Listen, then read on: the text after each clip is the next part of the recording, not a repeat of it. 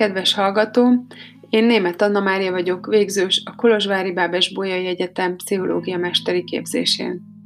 Ebben a podcastban a hosszú lefolyású daganatos betegségeket az élet gyakorlati oldaláról járom körbe. Megnézzük, mit is jelent ez, kiket érint, és milyen kapaszkodókhoz nyúlhatnak.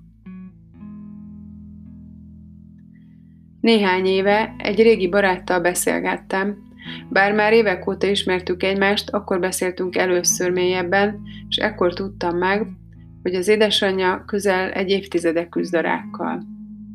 Tudtam kapcsolódni a témához, hiszen az én anyukám is daganatos betegséggel küzdött, azonban az gyors lefolyású volt. Ez a történet magyarázatot adott számomra az ő teljes lényéből sugárzó visszafogottságra. Akkor gondolkodtam el először, milyen más megvilágításba helyezi ez a mindennapokat, nem csak a beteg, de a szerettei számára is. És azóta is foglalkoztat a téma, hogyan lehet élni egy ilyen hosszú lefolyású betegség mellett.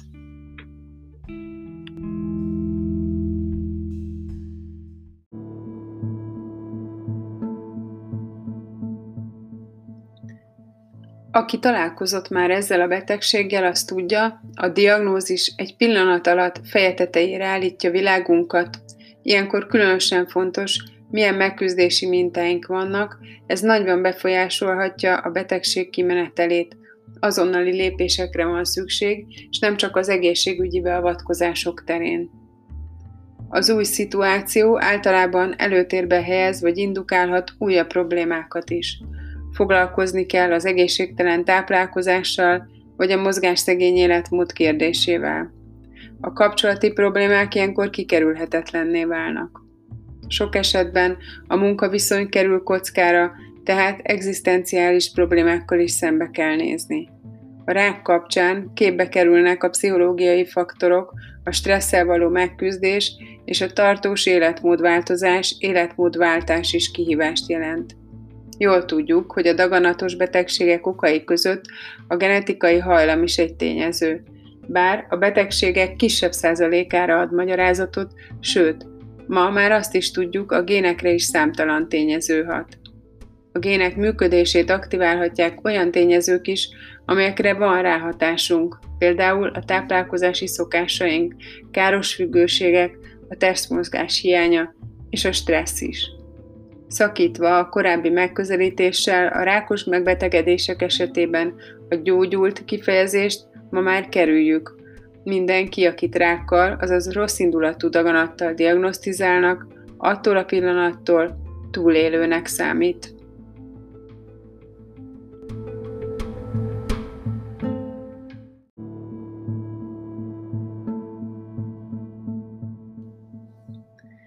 Miért beszéljünk a túlélésről? Miért fontos ez a paradigmaváltás? Számos, ha nem mindegyik daganatos betegség esetében nem lehet garantált 180 fokos fordulatban gondolkodni. Viszont megfelelő kezelésekkel és életmóddal akár a daganat nélküli életminőség és közel azonos élettartam érhető el. A kezelésekhez és az életmódváltáshoz pedig szükség van a saját felelősség felismerésére, a túlélésben, és a pszichológiai rezilienciára. Dr. Dang Magdolna onkológus szavaival szokták mondani, hogy a biztos rossz jobb, mint a bizonytalan. Amikor készhez kapják a rákbetegség diagnózisát, akkor stratégiát kell felállítani, és ez mindenkinél más. Sokan a diagnózis drasztikus fogalmazása esetén sürgetik a radikális kezelési módokat, még akkor is, ha a szövődmény vagy a mellékhatás még kockázatosabb, mint maga a daganat.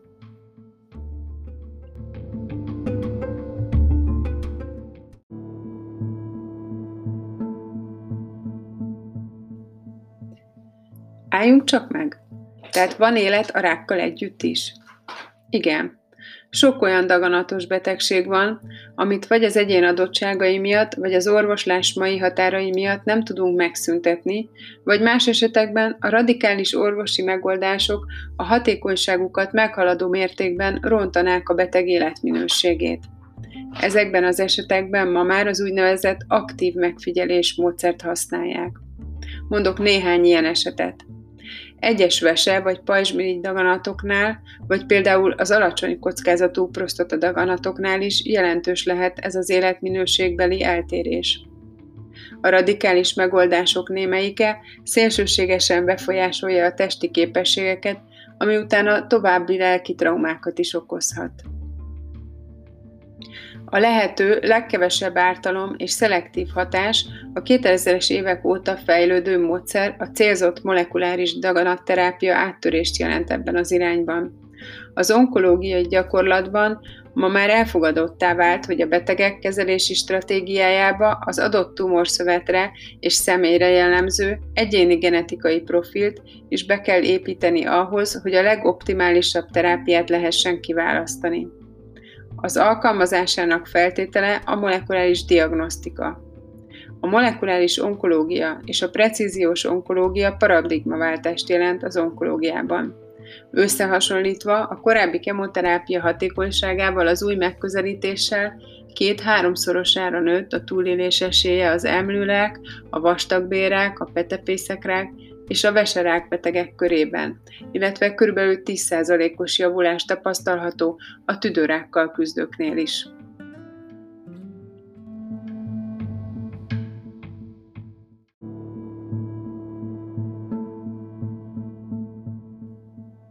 Jalom elgondolkodtató szavai jutnak eszembe. Nem könnyű minden pillanatot a halál teljes tudatában megélni. Ez ugyanolyan lehetetlen, mint belenézni a napba. Gyakori reakció a rossz indulatú daganat diagnózisa esetén, de néha éppen akkor jelenik meg, amikor már kiújuló vagy áttétes esetről van szó.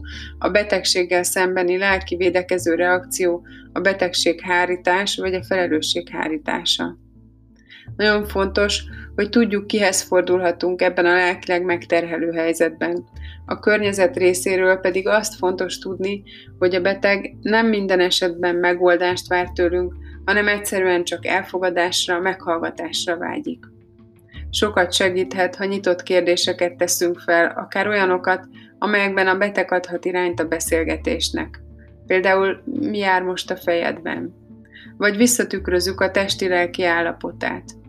Ma nagyon fáradtnak látlak. Vagy úgy érzem, tele vagy feszültséggel, nem tudok segíteni valamiben? Így teret adunk egy őszinte beszélgetésnek. Mind a betegnek, mind pedig a közeli hozzátartozóknak ezekben az esetekben komoly segítséget adhat a szakszerű pszichológiai tanácsadás.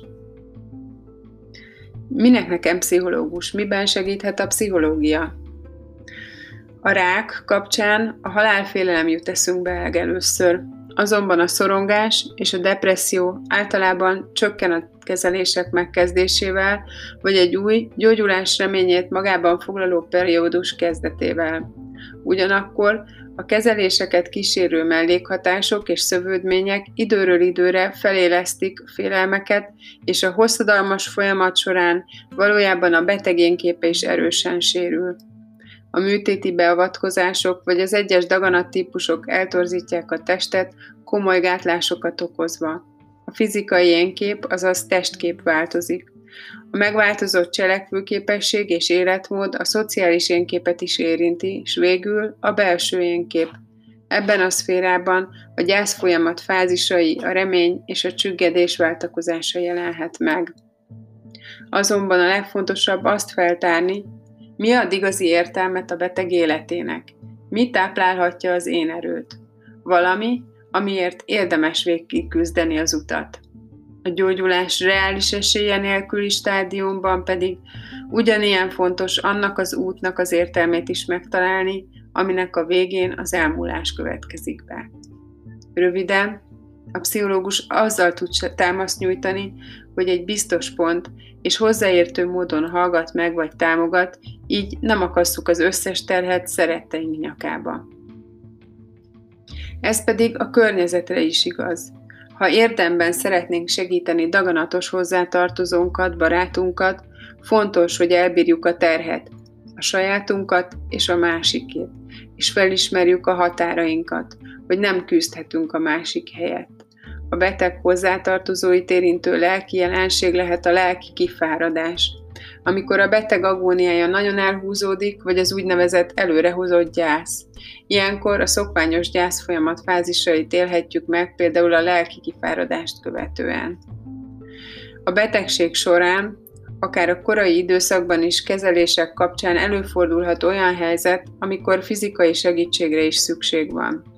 Ilyenkor az a legjobb megoldás, ha otthonában maradhat és közvetlen családtagja ápolhatja a beteget, ehhez szakmai segítséget is igénybe vehetnek. Erre hivatottak az otthonápolói csoportok. A Magyar Hospice Alapítvány mind az otthonápolásban, a pszichológiai tanácsadásban és képzésekkel is segíti a betegeket és hozzátartozóikat. A túlélés azt is jelenti, hogy teljesen új nézőpontot kell kifejlesztenünk. A legtöbb rák túlélő, aki tünetmentessé vált, arról számol be, hogy az életében jelentős pozitív változás állt be. A diagnózis hatására egyszerre tisztán látta az életét valóban meghatározó dolgokat, abba hagyta a halogatást, hogy észrevette azokat az értékeket, amelyeket mindaddig természetesnek vett.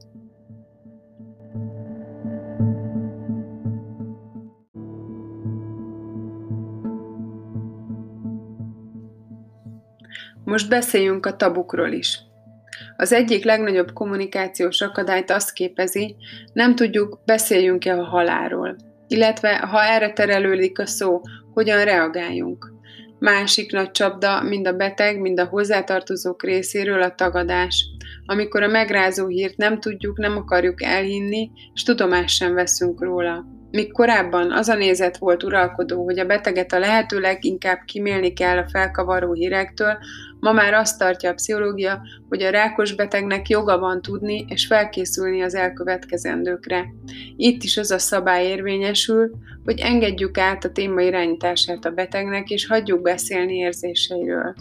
Bár erős lehet a késztetés a jó tanácsokra, a megnyugtatásra, ezt most hagyjuk. Helyette kérdezzük meg, tudunk-e segíteni neki valamivel.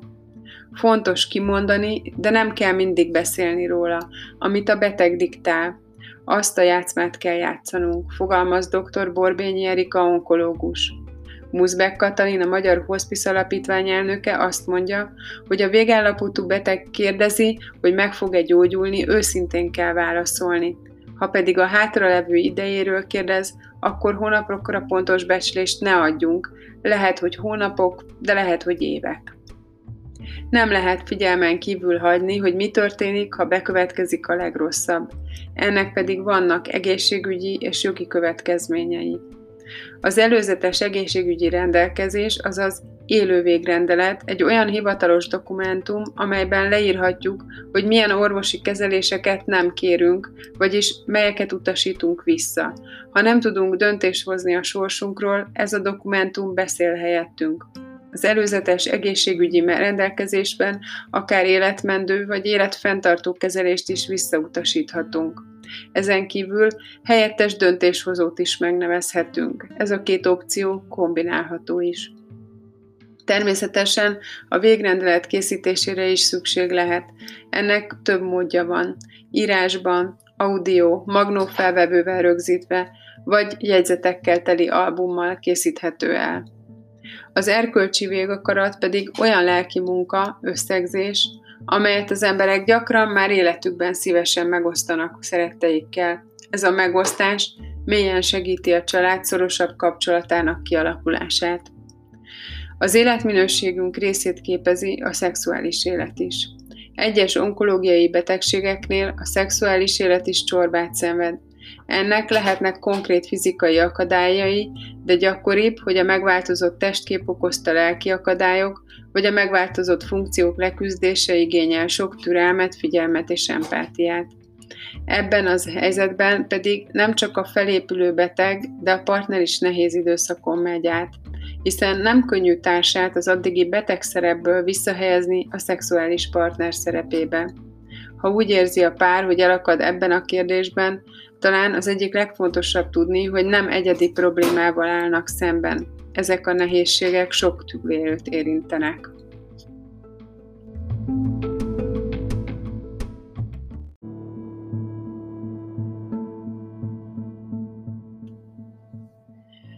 A kezelések alatt általában fel kell függeszteni a munkát, akár fél egy évre is, vagy tovább. De milyen elérhető támogatások állnak a daganatos betegek rendelkezésére? Az úgynevezett közgyógyellátást gyógyszerre, gyógyászati segédeszközre és orvosi rehabilitáció céljából igénybe vehető ellátásra lehet költeni azoknak, akiknek alacsony a jövedelmük. Házi orvosnál lehet kezdeményezni az otthoni szakápolást. Ez akkor vehető igénybe, ha a betegnek szüksége van segítségre, de már elhagyhatja a kórházat. Alapesetben 14 alkalomra lehet igényelni, de akár az 56 alkalomig meghosszabbítható. Az egyedi gyógyszerkérelem szakorvos javaslatára történhet. Ez abban az esetben tehető meg, ha a beteg a támogatott gyógyszerek közül megfelelő eredményességgel egyikkel sem kezelhető, gyógyítható, vagy ezek használatával életminőségében jelentős javulás nem következik be. Olyan szerekre érvényes, amelyek Magyarországon forgalomba hozatali engedéllyel rendelkeznek, de nem támogatottak, vagy itthon forgalomba hozatali engedéllyel nem rendelkeznek, de rendelhető gyógyszerek körébe tartoznak. A daganatos betegek is igényelhetnek adókedvezményt a krónikus betegségük után, ezt akár 5 évre visszamenőleg is be lehet nyújtani a NAV-nak. Jó tudni, hogy bár a támogatott paróka választék korlátozott, mégis jelentős költségtől kímélheti meg a beteget, hogy bőrgyógyász, onkológus, hematológus, sugárterapeuta is írhat fel parókát évente egy alkalommal sokkal bonyolultabb az utazási költségtérítés, illetve az utazási költségtérítési utalvány elintézése. Az utazás költségének utolagos megtérítése, vagy a díjmentes utazásra jogosító utalvány, amennyiben a beutaló orvos úgy ítéli meg, hogy kísérni kell, egy hozzátartozónak is jár. A biztosító gépjárműre és tömegközlekedésre egyaránt ad térítési lehetőséget. Távpénz jár abban az esetben a betegnek, vagy 12 évnél fiatalabb gyermek szülőjének, ha a házi orvos megállapítja a keresőképtelenséget. Amennyiben valaki nehéz anyagi helyzetbe kerül, és nincs egyéb elérhető forrása, évente egy alkalommal lehet segélyt igényelni a támogatás gyógyszerköltségre, gyógyászati segédeszközök térítési díjának csökkentésére és pénzbeli ellátásokra nem jogosult kérelmező anyagi nehézségeinek átmeneti enyhítésre szól. Az elbírálás akár már 8 nap alatt lezajlik. A mellrák az esetek 70-80%-ában sikeresen gyógykezelhető. Minden esetben szükség van emlőhelyreállító műtétre, amikor a páciens igényli, amennyiben az elvégzésének nincs onkológiai ellenjavallata. Ezekben az esetekben a beavatkozást jelenleg egy alkalommal a társadalombiztosítás finanszírozza.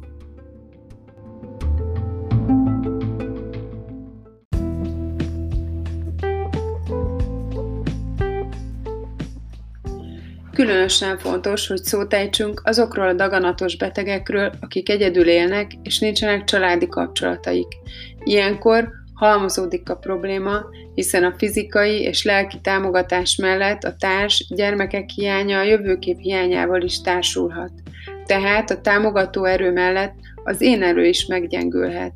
Nekik, és persze számos onkológiai betegnek adhatnak kapaszkodót a betegcsoportok. Ezek részben egy-egy betegség körhöz kötve alakulnak, például Budapesten a közhasznú Gyógyulj Velünk Egyesület ingyenes programokkal, előadásokkal, videókkal támogatja a rákbetegeket, de egyes gyógyszergyártók is működtetnek fókuszukban levő betegségekhez kapcsolódó csoportokat. A pszichoszomatikai megközelítés sokat változott az elmúlt száz évben. Részben a kiterjedt kutatásoknak köszönhetően ma már a biopszichoszociális megfogalmazást alkalmazzuk inkább. De egy kérdésben nincs változás.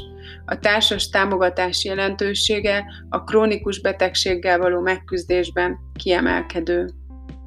Vörös Sándor szavaival búcsúzom, egyetlen érzés mindent elhomályosít. Egyetlen hang mindent elsüketít. Egyetlen szó mindent eltakar. Mégis érzésen, halláson, beszéden át vezet az út. Köszönöm, hogy velem tartottak.